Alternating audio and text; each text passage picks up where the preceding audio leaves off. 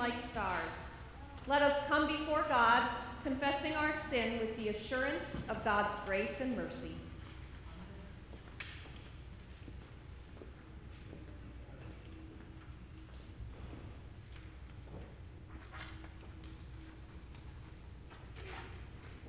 Holy and merciful God, we confess that we are captive to sin and cannot free ourselves. We have sinned against you in thought, word, and deed, by what we have done and by what we have left undone. We have not loved you with our whole heart. We have not loved our neighbors as ourselves. For the sake of your Son, Jesus Christ, have mercy on us. Forgive us, renew us, and lead us, so that we may delight in your will and walk in your ways, to the glory of your holy name. Amen. In the mercy of Almighty God, Jesus Christ was given to die for us, and for his sake, God forgives us all our sins. As a called and ordained minister of the Church of Christ, and by his authority, I therefore declare to you that in the name of Jesus Christ, you are forgiven. Amen.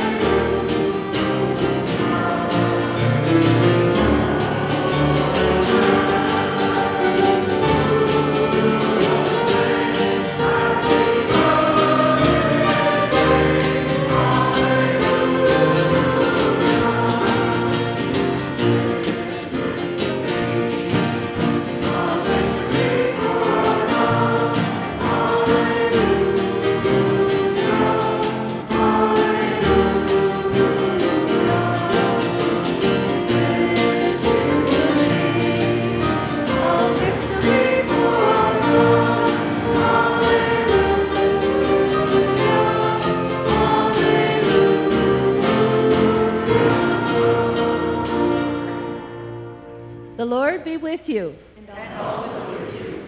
Living Christ, you make all things new.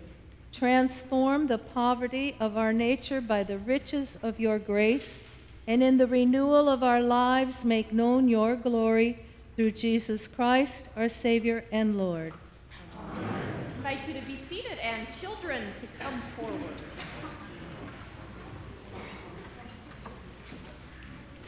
Okay, come on up. Justin will. Yes, you know what? I should get a handheld mic. That would be cool.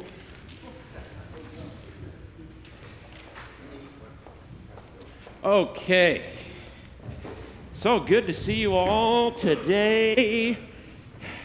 You got out of your driveways. Did you miss school this week? Yeah, snow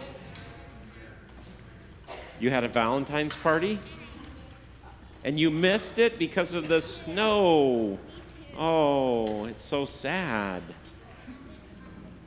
Maybe you'll have it anyway this week. That's right. Have a makeup Valentine party. You know, absolutely. So we're going to hear Jesus today.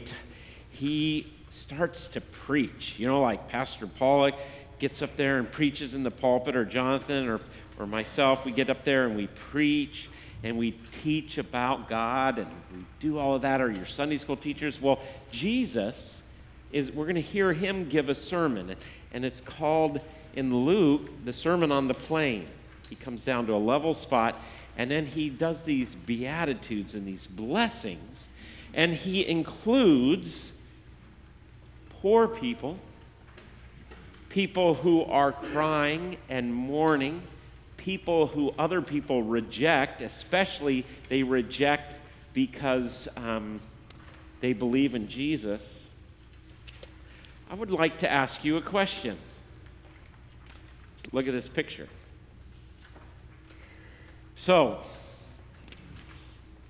at school, who might the person be here? Here's everybody together. And then there's somebody that seems to be over here behind this barrier. Who might that person be? Yeah. Sometimes, maybe somebody does something that's not good. Yeah. Um, and so they get kind of cut off from everybody else. Who else might be over here? Somebody that's sad? Yeah.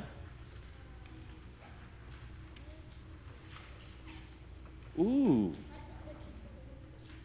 Okay. Sometimes, because people have a different position, they get cut off a little bit from the rest of the group. But like even like out on the playground, are there ever kids that aren't part of the group? That ever happen? Yeah. Yeah. Have you ever felt like that? Like there was a group and they didn't talk to you and they, you know, they kind of, you know, turned their back on you? And it happens a lot today. You see, in Jesus' day, people that were poor, who were really struggled just to have anything to eat, eh, whatnot, and people that mourned, people that were kind of persecuted, they, everybody over here thought, yeah, the, these guys, they're not part of what God is doing. But when Jesus preaches, you know what he does? He he says, No. And he breaks through this barrier and he takes these people and he puts them over here. He puts them in the family of God. So he says, Blessed are the poor.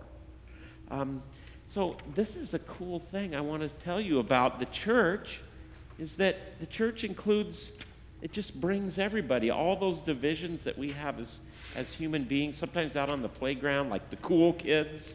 Are there cool kids at school? Like some kids that are more cool than others? Yeah, right, right.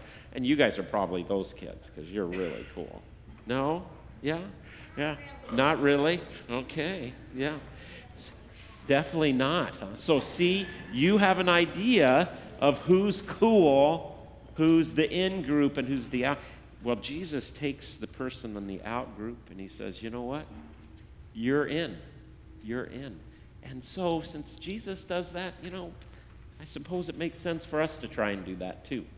So that's what we're going to talk about today this really interesting sermon where Jesus wipes out these barriers. I need a different color pen to wipe that wipe out that, that red brick wall. And you know what? It's actually interesting. Our church, we're talking about breaking barriers.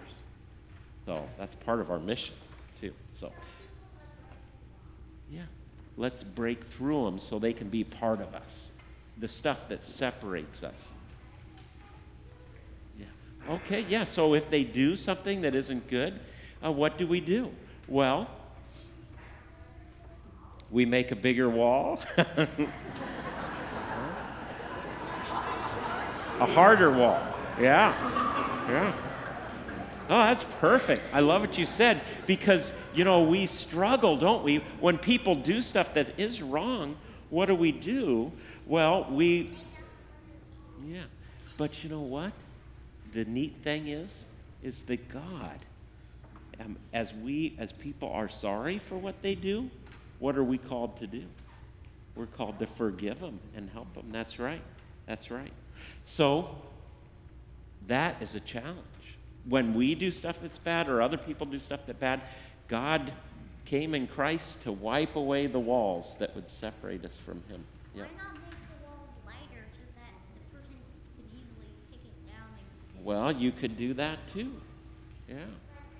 But, right, that's why I'm saying. That's, that's, that's the thing. Well, we don't let them just keep being bad to us, huh? That, that's where it gets challenging. It, it does. It gets hard. We have to think about it because, um, yeah, we have to protect ourselves sometimes too. Yeah.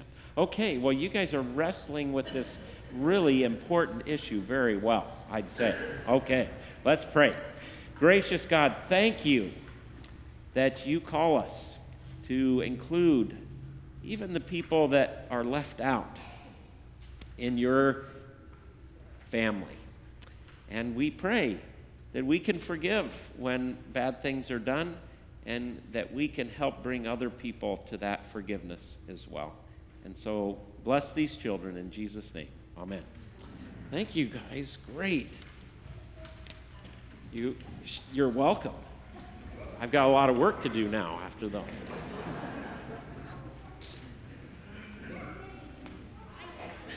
yeah, me too.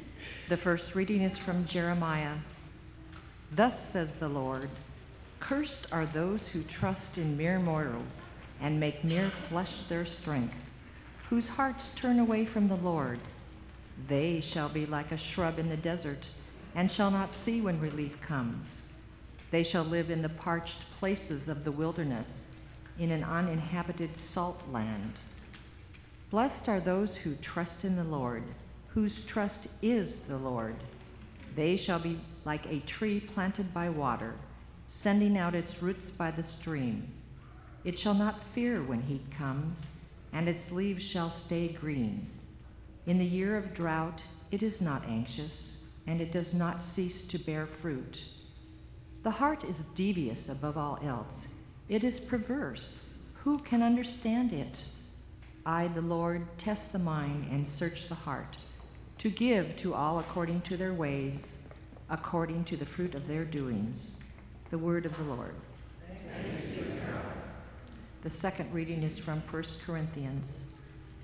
Now, if Christ is proclaimed as raised from the dead, how can some of you say there is no resurrection of the dead? If there is no resurrection of the dead, then Christ has not been raised. And if Christ has not been raised, then our proclamation has been in vain, and your faith has been in vain. We are even found to be misrepresenting God, because we testified of God that He raised Christ, whom He did not raise, if it is true that the dead are not raised. For if the dead are not raised, then Christ has not been raised. If Christ has not been raised, your faith is futile, and you are still in your sins. Then those also who have died in Christ have perished. If for this life only we have hoped in Christ, we are of all people most to be pitied. But in fact, Christ has been raised from the dead, the first fruits of those who have died. The word of the Lord.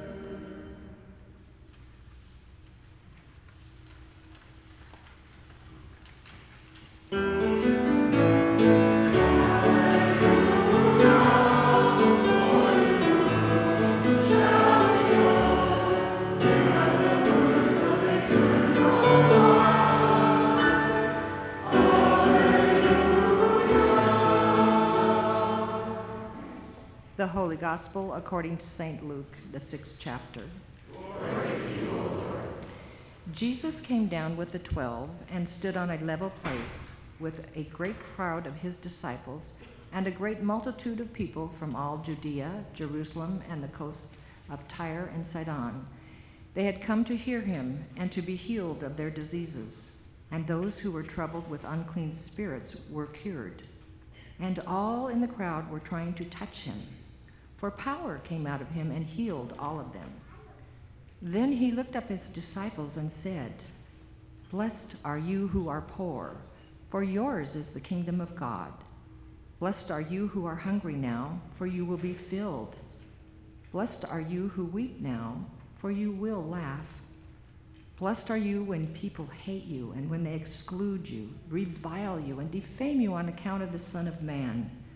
Rejoice in that day and leap for joy, for surely your reward is great in heaven, for that is what their ancestors did to the prophets. But woe to you who are rich, for you have received your consolation. Woe to you who are full now, for you will be hungry. Woe to you who are laughing now, for you will mourn and weep. Woe to you when all speak well of you, for that is what their ancestors did to the false prophets. The Gospel of the Lord. You, Lord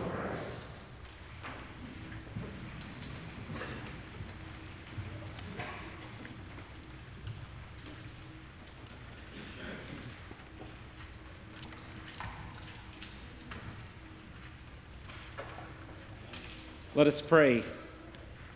Gracious God, let the words of my mouth, the meditation of our hearts, be acceptable in your sight and fruitful for our faith.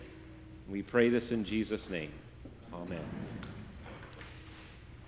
I have a friend that I know, um, and when we read scripture together, he is often um, convicted and he's, he often struggles when we hear in the Bible, and certainly in the New Testament, talk about the rich and the poor.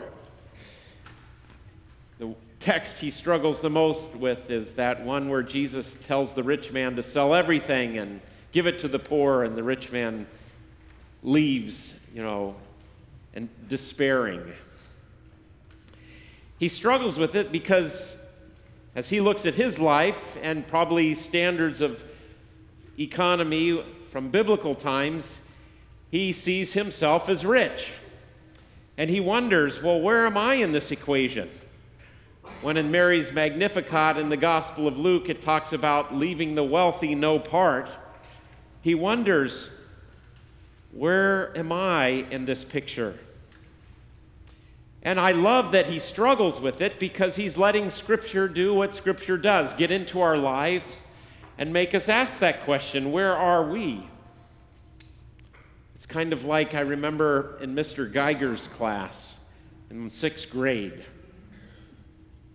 And we'd show up, and you know, you get your homework assignment, and you're told to read this chapter or that chapter, and, and most of the time you did it, but once in a while he would give that great what?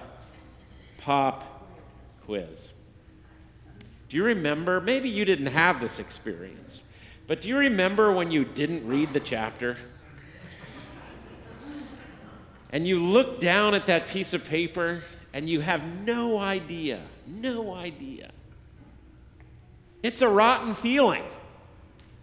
Sometimes when we hear Scripture read and when we read Scripture, and, and maybe for us, in what would probably a middle class or upper middle class um, neighborhood or community. When we hear this talk that Jesus often embarks on about the rich and the poor, it might be a little bit like looking at that test, like my friend does, and he goes, Wow, I'm toast. Well, let's see if we can do good biblical exegesis this morning. You ready to work a little bit here? You know, get the cobwebs off of the whole week of sitting around doing nothing. You know.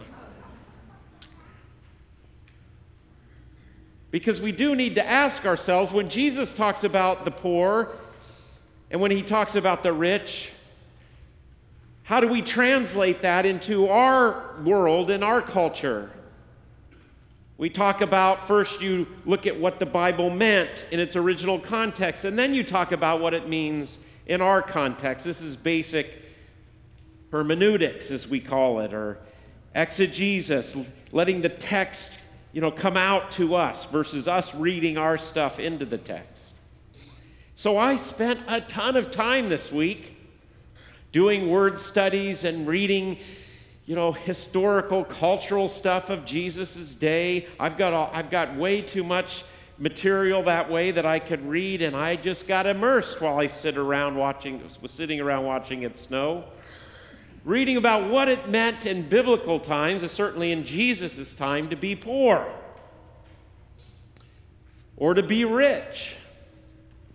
Because, of course, it's all a matter of what you compare yourself to. When I was in Ethiopia, a pastor was um, looking at moving there to teach, and I was impressed by that. He's going to bring his whole family, four kids and his spouse, and he was going to go and teach at a school there in Ethiopia, in Addis Ababa. And, and so we went, we were looking, the person I was with, we were kind of, we did a little housing search. Well, the the nicest neighborhood looked like a neighborhood here that would be probably considered a poor neighborhood. So, so you know, how do we translate this into our time and what does it mean for us? So, so here's the deal. I did a ton of searching and there's a commentary called the Social Science Commentary. It's from Augsburg Fortress and a couple authors named Rohrbaugh and Malina, and they talk about poverty and wealth in these terms. Now, I wish they'd have given a few more footnotes where they get all their information, but hey, they're scholars, so we'll take their word for it, right? But it's interesting. This is what they say. Essential to understanding poverty is the note in Jesus' time is the notion of limited good. In modern economies, we make the assumption that goods are, in principle, in unlimited supply. If a shortage exists, we can produce more. If one person gets more of something, it does not automatically mean someone else gets less. Uh, My mom and dad ran a business, a small business. I got to watch it go every day. They provided goods and services, and people paid them for those goods and services, and they did a really super job, and they worked really hard. Then they got more money because they provided more goods and services. And that wasn't a sense that in doing that, they had stolen something from someone else, or they had taken part of the pie that someone else wasn't going to get. But these authors here say, no, that's not the way it was in Jesus' day. All goods, they say, um, in Palestine, the perception was the opposite. All goods existed in finite, limited supply and were already distributed. This included not only material goods, but also honor, friendship, love, power, security, and status as well. Literally everything in life. Because the pie could not grow larger, a larger piece for anyone automatically meant a smaller piece for someone else. An honorable person, an honorable man, would thus be interested only in what was rightfully theirs and would have no desire to gain anything more. That is, to take what is another's. Profit making and the acquisition of wealth were automatically assumed to be the result of extortion or fraud. The notion of an honest rich man was a first century oxymoron. To be labeled rich was therefore a social and moral statement as much as an economic one. It meant the power or capacity to take from someone weaker what was rightfully not yours. Being rich was synonymous with being greedy. By the same token, being poor was to be unable to defend what was yours. It meant falling below the status at which one was born. It was to be defenseless without recourse. And he goes on and looks at how in Luke, oftentimes the poor are linked with the blind, the lame, the outcast, etc. They all go together sometimes when Jesus talks, in especially in the Gospel of Luke. So, what do we do with that? So, in essence, what these authors are saying in Jesus' time, the rich meant greedy and the poor meant imprisoned, knocked down. How do we translate that to our lives? Most of us, from biblical standards, are rich. Does that mean we're greedy? Does that mean we've taken what was someone else's? Well, of course, we know we live in a capitalistic or eh, free enterprise, as I was taught at Cal Lutheran in my one economics class I took. Thank goodness I took one. That it doesn't work that way. And I can say I know a lot of people who are quite wealthy who are not greedy. In fact, they give more generously than I can even put my brain around sometimes. You know, for instance, in our um, in our current situation, I mean, does Amazon come into your life and say, you must buy your product from us and take our money from us? Well, but no, I can go get in my car and go to the mall and buy something. I don't have to buy from Amazon and give Amazon more and more and more and more and more power. You know, this, you know, they're providing a good and service and we're paying for that. So are they stealing something that was someone else's? Well, we know in our situation it's much more complicated than that. And, and don't worry, I'm going to stop in my economic wrestling because I really am not qualified to do this. But my friend, when he reads the Bible and he reads rich and poor and he hears rich, he goes, I'm toast. I'm, you know, I'm left out. I'm like that. Am I? And so this is the question. Well, I don't know if Rohrbaugh and Malina are correct exactly. I don't know that we know for sure what rich and poor were like in first century Israel. In fact, archaeology is showing us that a lot of the people that Jesus called who lived in Nazareth or Capernaum or around the Sea of Galilee um, actually were probably doing fairly well as fishermen. It was a bustling industry. Um, we see homes in Nazareth that had, ju- we, they have jewelry. They have, um, an, it's a nice house. Um, they, there's viticulture and there's farming going on. And so there's certainly enough to keep somebody busy and to keep food on their plate. I'm certainly not saying that these were the elite of society. So it's interesting. But maybe what we should do today is just look right at Luke's gospel when it comes to this question. And, and maybe you, don't, you weren't even thinking this when you heard Jesus say, Blessed are the poor, and woe to you who are rich. Maybe that's not even a question. I should have, shouldn't have assumed that right at the beginning. But maybe, maybe it is. I found it to seemingly be something people struggle with. Well, if you look at Luke's audience, or the audience in Luke for Jesus' sermon here, it's really fascinating.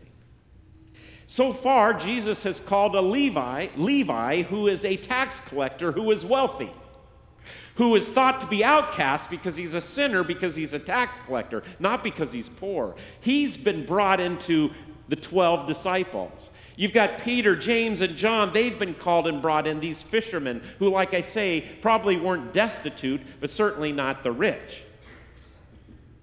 And then who else is coming to be Jesus' disciples? Who else is in the audience that hears this sermon? Well, people are coming who are sick, people who are coming who are oppressed by evil spirits, people who are coming, they are desperately in need of help. These are the people that sit in front of Jesus as he preaches. And so here Jesus says, Blessed are the poor. Blessed are those who are mourning.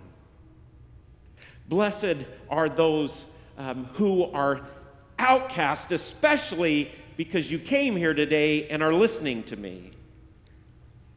Interesting. And note the difference between Luke and Matthew now in the, the way they bring us this sermon. Matthew says, Blessed are the poor in spirit, blessed are the meek, blessed are those who mourn. But in Luke, Jesus says, Blessed are you who are poor. Blessed are you who are outcast. Blessed are you who are persecuted. Blessed are you who are mourning today.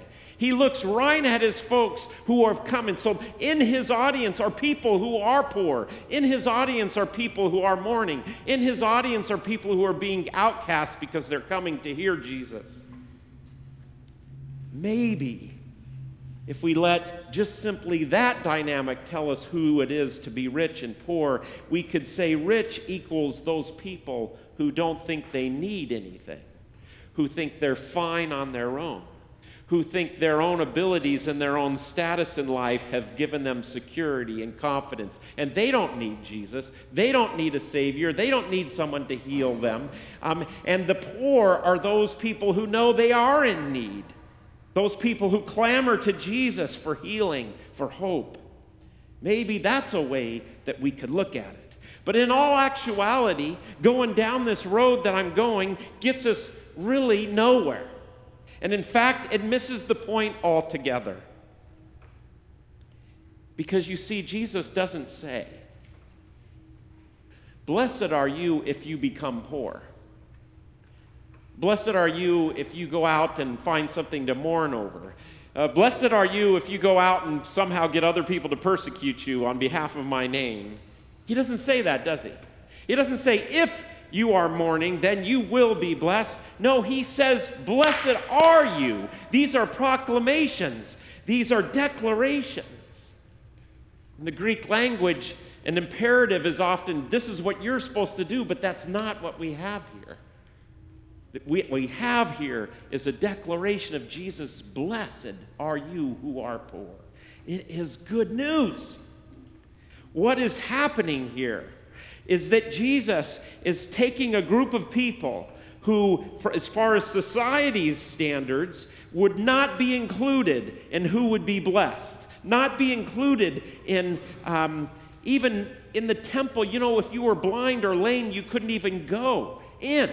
There was so much baggage about that. And so, if you were poor, there was somehow God had not looked upon you favorably. If you were rich, God had looked on you favorably. Jesus totally reverses that. He totally flips that around. And he takes people who, from society's standpoint, would be outside the barrier, and he brings them in and he says, Blessed are you who are poor.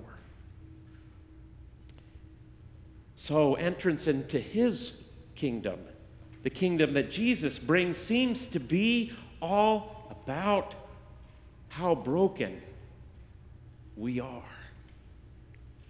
and how open to recognizing our need and our brokenness is.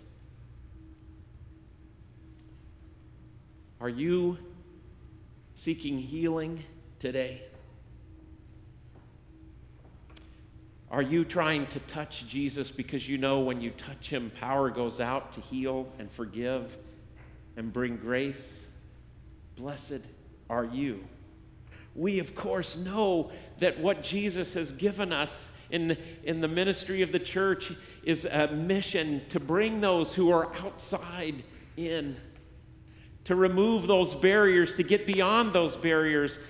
This morning, we're going to have a baptism what is, happens in baptism is that Jesus says, I'm taking you into myself, I'm taking you into my family. And guess what? You don't have to give any credentials.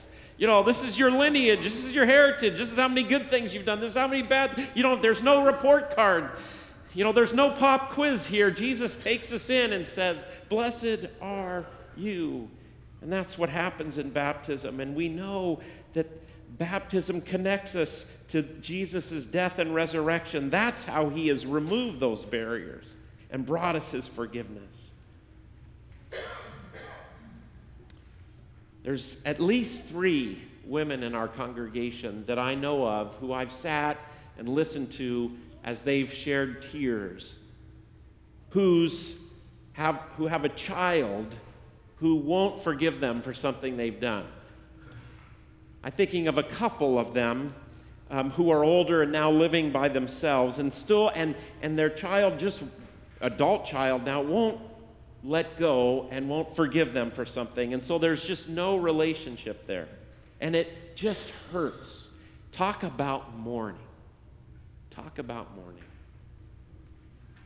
When i think about that i think about so many other experiences people have in this life that um, take away the quality of their life, that, that um, leave them feeling lonely, outcast, outside, not a part. Um, and I think about these women and I think about how important relationships here are, and how, but even with that, there's still that longing, that hope, and that mourning for reconciliation. Jesus would look out at those women and look out at all of us with all of our experiences that leave us feeling broken, left out. And he would say, Blessed are you who mourn. You will, you will be comforted. Jesus says, Blessed, and he brings us in that word, blessed, into himself. I, I have another friend, he's kind of a big guy. And man, I just love it when he gives me a hug because it's just like, whoa. There's no uh, escaping it. Now, that's, that's blessed are you. That's what happens when Jesus looks out at us and says, Blessed are you. He just whoom, takes us in to himself and says, I know you are mourning. I know there's all kinds of things in your life that make you feel left out, make you feel lonely, that hurt your, the quality of life, and you mourn. But Jesus says, Blessed are you. And he takes us in. He takes us in. That's what baptism is. That's what the church is.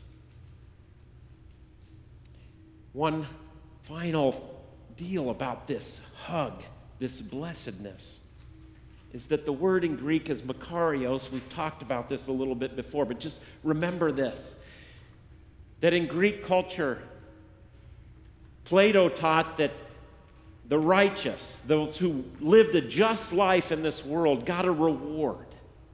And they got to go to a special island. And that island was beautiful and filled with joy. And, you know, it's just this awesome place. If you lived a just life, Plato taught, you got to go to the island. And you know what that island was called? Makarios. Blessed. You see what the gospel writers are doing, Matthew and Luke, when they bring us Jesus' Sermon on the Mount, they're saying, you know how you get to that island of blessedness and giftedness and love and healing is not by your works, but by Jesus' proclamation and his words. Oh, may these words today not be like a pop quiz anymore. May they be an embrace and a hug. And since this is what Jesus is about, shouldn't this be what we're about? Breaking through those barriers, including those who everyone else doesn't include, for whatever reason, because of the gospel. Reaching out, bringing them in. That's what we're about. Thanks be to God that that's what's happened for us. Let us go and do likewise. Amen.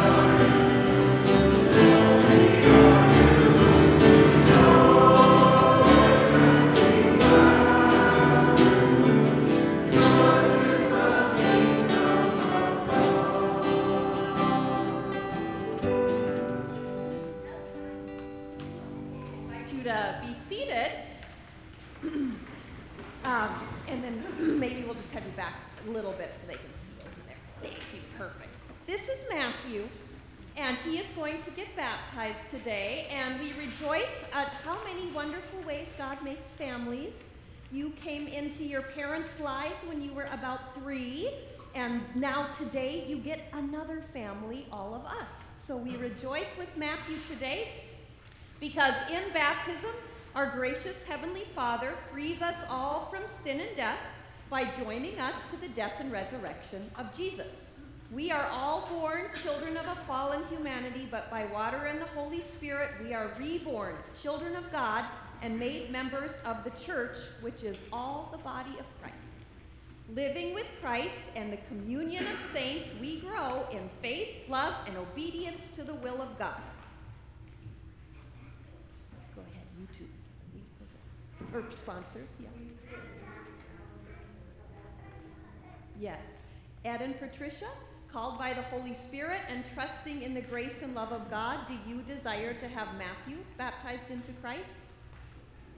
As you bring him to receive this gift of baptism, you are entrusted with responsibilities to live with him among God's faithful people, bring him to the Word of God and the Holy Supper, teach him the Lord's Prayer, the Creed, and the Ten Commandments, all those things we talked about, you get to learn.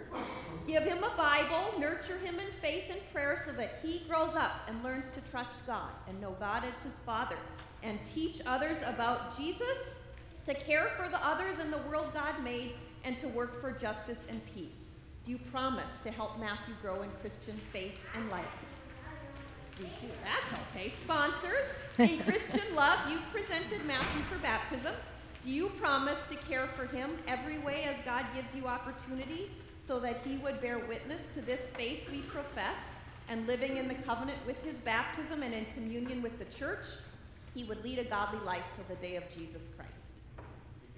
People of God, do you promise to support Matthew and pray for him in his new life in Christ? Matthew, do you want to get baptized? Yes, all right. I ask you to reject sin, profess your faith in Christ, and confess the faith of the church. Do you renounce the devil and all the forces that defy God, the powers of this world that rebel against God, and the ways of sin that draw you from God? With the whole church, let us confess our faith. Do you believe in God the Father? I believe in God the Father Almighty, creator of heaven and earth. Do you believe in Jesus Christ, the Son of God? I believe in Jesus Christ, God's only Son, our Lord, who was conceived by the Holy Spirit, born of the Virgin Mary, suffered under Pontius Pilate, was crucified and died and was buried. He descended to the dead. On the third day he rose again. He ascended into heaven. He is seated at the right hand of the Father, and he will come to judge the living and the dead. Do you believe in God the Holy Spirit? I believe in the Holy Spirit, the Holy Catholic Church, the communion of saints, the forgiveness of sins, the resurrection of the body, and the life everlasting. Amen. Right. Are you ready? Can you lean over here? Allen Thurman, I baptize you in the name of the Father, and of the Son, and of the Holy Spirit. oh, yeah. Amen. Matthew, you belong to Christ, in whom you have been baptized. Hallelujah. Yep, you can keep that. Now let us pray. You can all lay a hand on him if you'd like. We give you thanks, O God, that through water and the Holy Spirit you give your daughters and sons new birth wash them from sin, and raise them to eternal life. Sustain Matthew with the gift of your Holy Spirit, the gift of spirit of wisdom and understanding, counsel and might, knowledge and the fear of the Lord, the spirit of joy in your presence both now and forever. Amen. Amen. Now we put the cross on your forehead. Remember we talked about that? Matthew, it won't be cold. Child of God, you have been sealed by the Holy Spirit and marked with the cross of Christ forever. It's on there forever. Yes. it can never come off. Yep. And now you get another present. Remember the candle I told you about? Let your light so shine before others that they may see your good works and glorify your Father in heaven. Yes, he gets to keep that, so hold it steady. Through baptism, you have been received into this family, Matthew, entrusted with the good news of Jesus and strengthened to serve by the Holy Spirit. Let us. You're going to keep it forever, yep. Let us welcome Matthew together. We welcome you into the body of Christ and the mission we share. Join us as we give praise to God and bear God's creative and redeeming word to all the world. And let's say Jesus loves you, Matthew, and so do we. Jesus loves you, Matthew, and so do we. And let's give him a hand.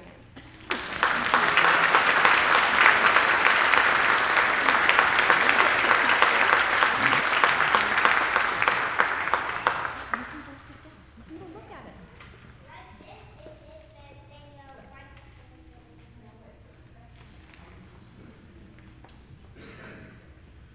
invite you to please stand as we join together now in our prayers.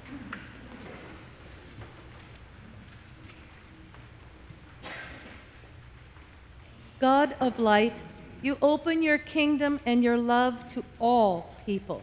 Help us to see all those we meet in this world as our brothers and sisters. Lord, in your mercy, Almighty God, on this President's weekend, we thank you for the many wise and just leaders you have raised up in our country. We pray for President Trump, our Congress, and state and local leaders. Help them to share their power and to work together for the common good. Lord, in your mercy, Gracious Lord, we lift the leaders of this church up to you, our pastors, intern, council, and small group leaders. We pray that you would continue to raise up new leaders for your church. Help us to identify those gifts to serve. Give all of us the desire to love you and our neighbors with our whole hearts. Lord, in your mercy, Gracious God, we celebrate with Matthew and his family today, and as he continues throughout his life to unwrap this gift of his baptism, shower him with your spirit. Lord, in your mercy.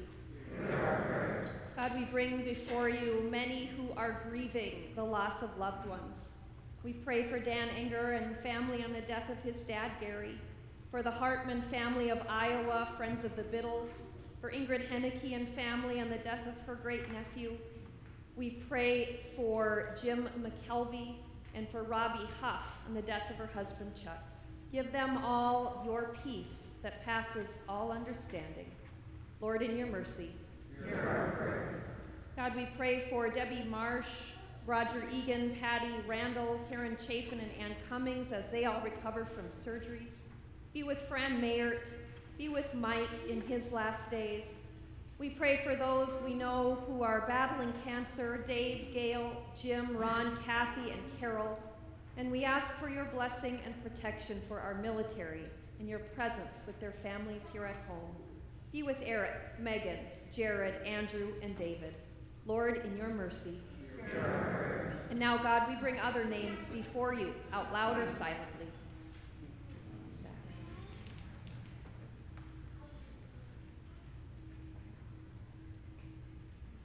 Lord, in your mercy. Into your hands, God, we trust all for whom we pray, knowing that you hear us through your dear Son, Jesus Christ our Lord. And now may the peace of our Lord be with you all. Greet one another with God's peace.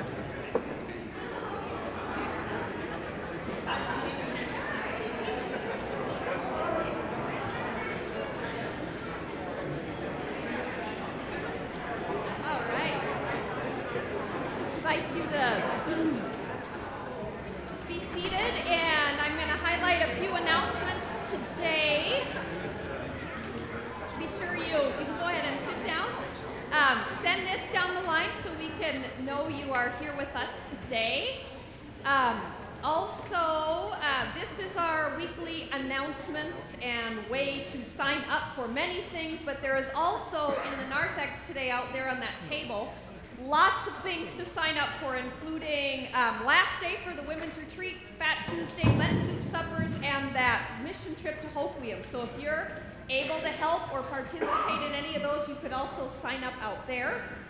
And then I did want to um, give you the dates for a couple of memorial services. Edie McKelvey's will be March 2nd at 1 o'clock, and her graveside is tomorrow at 11 a.m. at the Sunset Lake Cemetery in Port Orchard. So I know Jim wanted to invite people to that. We're glad to see you today, Jim.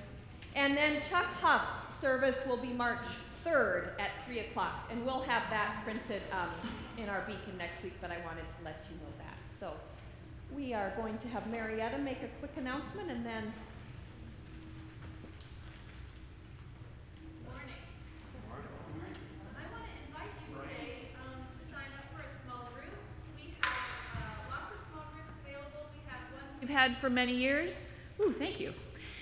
And um, we have about 11 or 12 new small groups. So if you're interested in deepening your faith and connecting with other people to talk about faith, there's a group for that.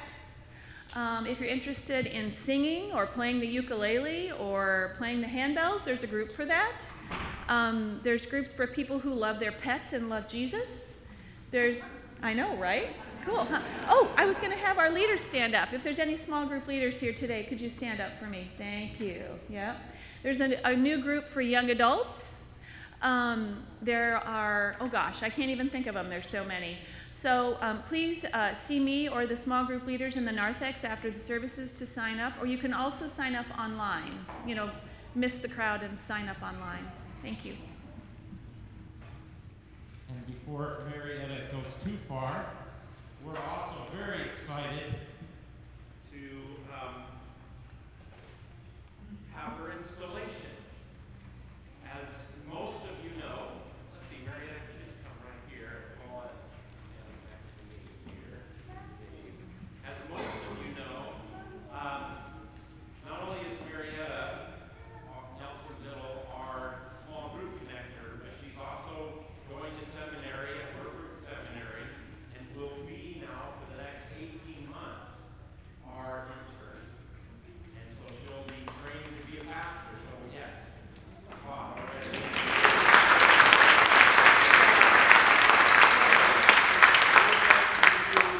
Um, a service of beginning here as we celebrate that. So let us pray. O God, who through the Holy Spirit illumines the mind and sanctifies the lives of those who are called to be pastors and teachers, look with favor upon the seminaries of our church in their efforts to instruct and equip those who are to serve in the sacred ministry of your church. Bless your people in this congregation who by word and example aid your servant Marietta in learning to practice the principles of ministry that have been taught in seminary. Grant as we diligently work together, submitting ourselves in obedience to your Son and guided by your Spirit, that our lives may be enriched by our ministries, fulfilled with joy, to the glory of your name. Amen. The Apostle Paul writes, People have different gifts, but it is the same Spirit who gives them. There are different ways of serving God, but it is the same Lord who is served. God works through different people in different ways, but it is the same God who achieves God's purpose through them all. It is the task of the intern, under the guidance of our pastors, to be fully involved in the life and work of ministry in this congregation, so that you may obtain experience in the practice of pastoral ministry. You are a learning colleague in this ministry. I ask you, Marietta, are you willing to assume your partnership in ministry here? And will you seek under God's guidance to fulfill that ministry in God's glory? I am ready. May God help and guide me. It is your opportunity, and now, congregation, I'm going to have you stand up. And It is your opportunity as members of this congregation to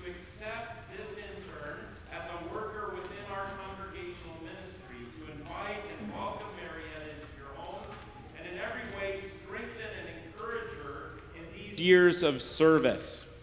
Now I ask you, oh, sorry. That's you, Dave. Now I ask you, will you receive this servant of God as a laborer in the gospel of Christ and uphold and support Marietta in every way? If so, answer yes with God's help. Yes, with God's help. God, by whose call we are at work, bless and empower us in our ministry together. Almighty God, we ask you to bless this congregation and to offer your continual help to those who labor in it in your steadfast love and service. Grant us your spirit, power, and wisdom, steadfastness of faith, and hope for all good things through Jesus Christ our Lord. Amen. Amen. Now we can do another applause. Yay.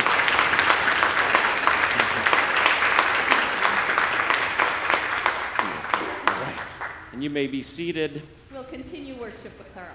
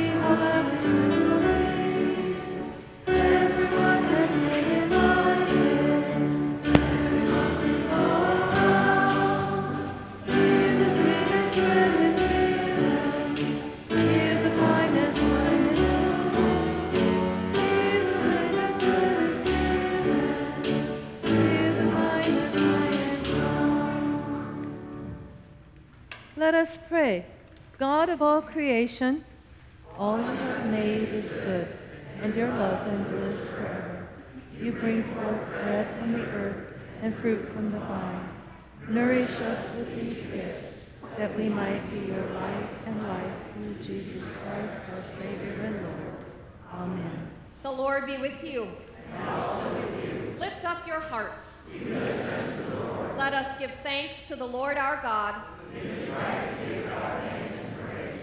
is right, our duty and a joy, that all the time and everywhere we would give thanks and praise to you, God, through our Savior Jesus. By the leading of a star, he was shown forth to all nations. In the waters of the Jordan, you baptized and proclaimed him your beloved Son. And in the miracle of water turned to wine, he revealed your glory. So we join now with the choirs of angels, with your church throughout this earth, and with the hosts of heaven who have gone before us to praise your name and sing their unending hymn.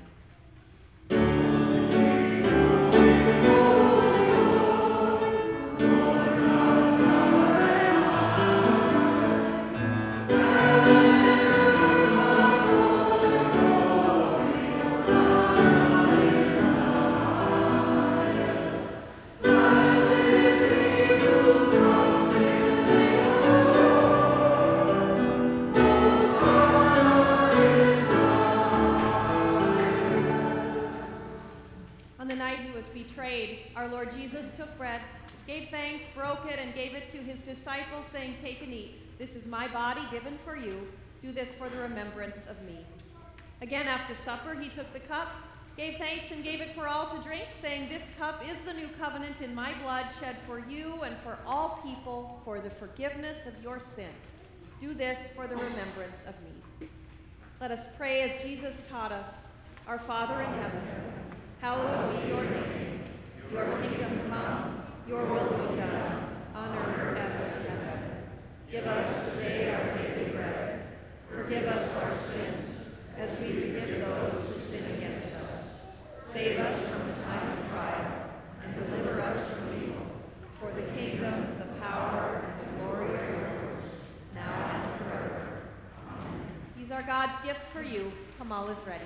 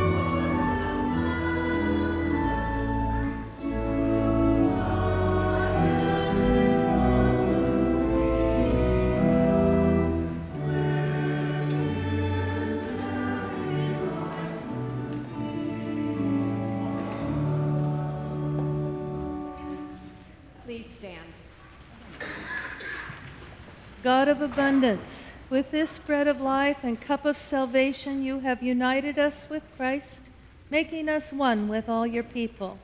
Now send us forth in the power of your Spirit, that we may proclaim your redeeming love to the world and continue forever in the risen life of Jesus Christ our Lord.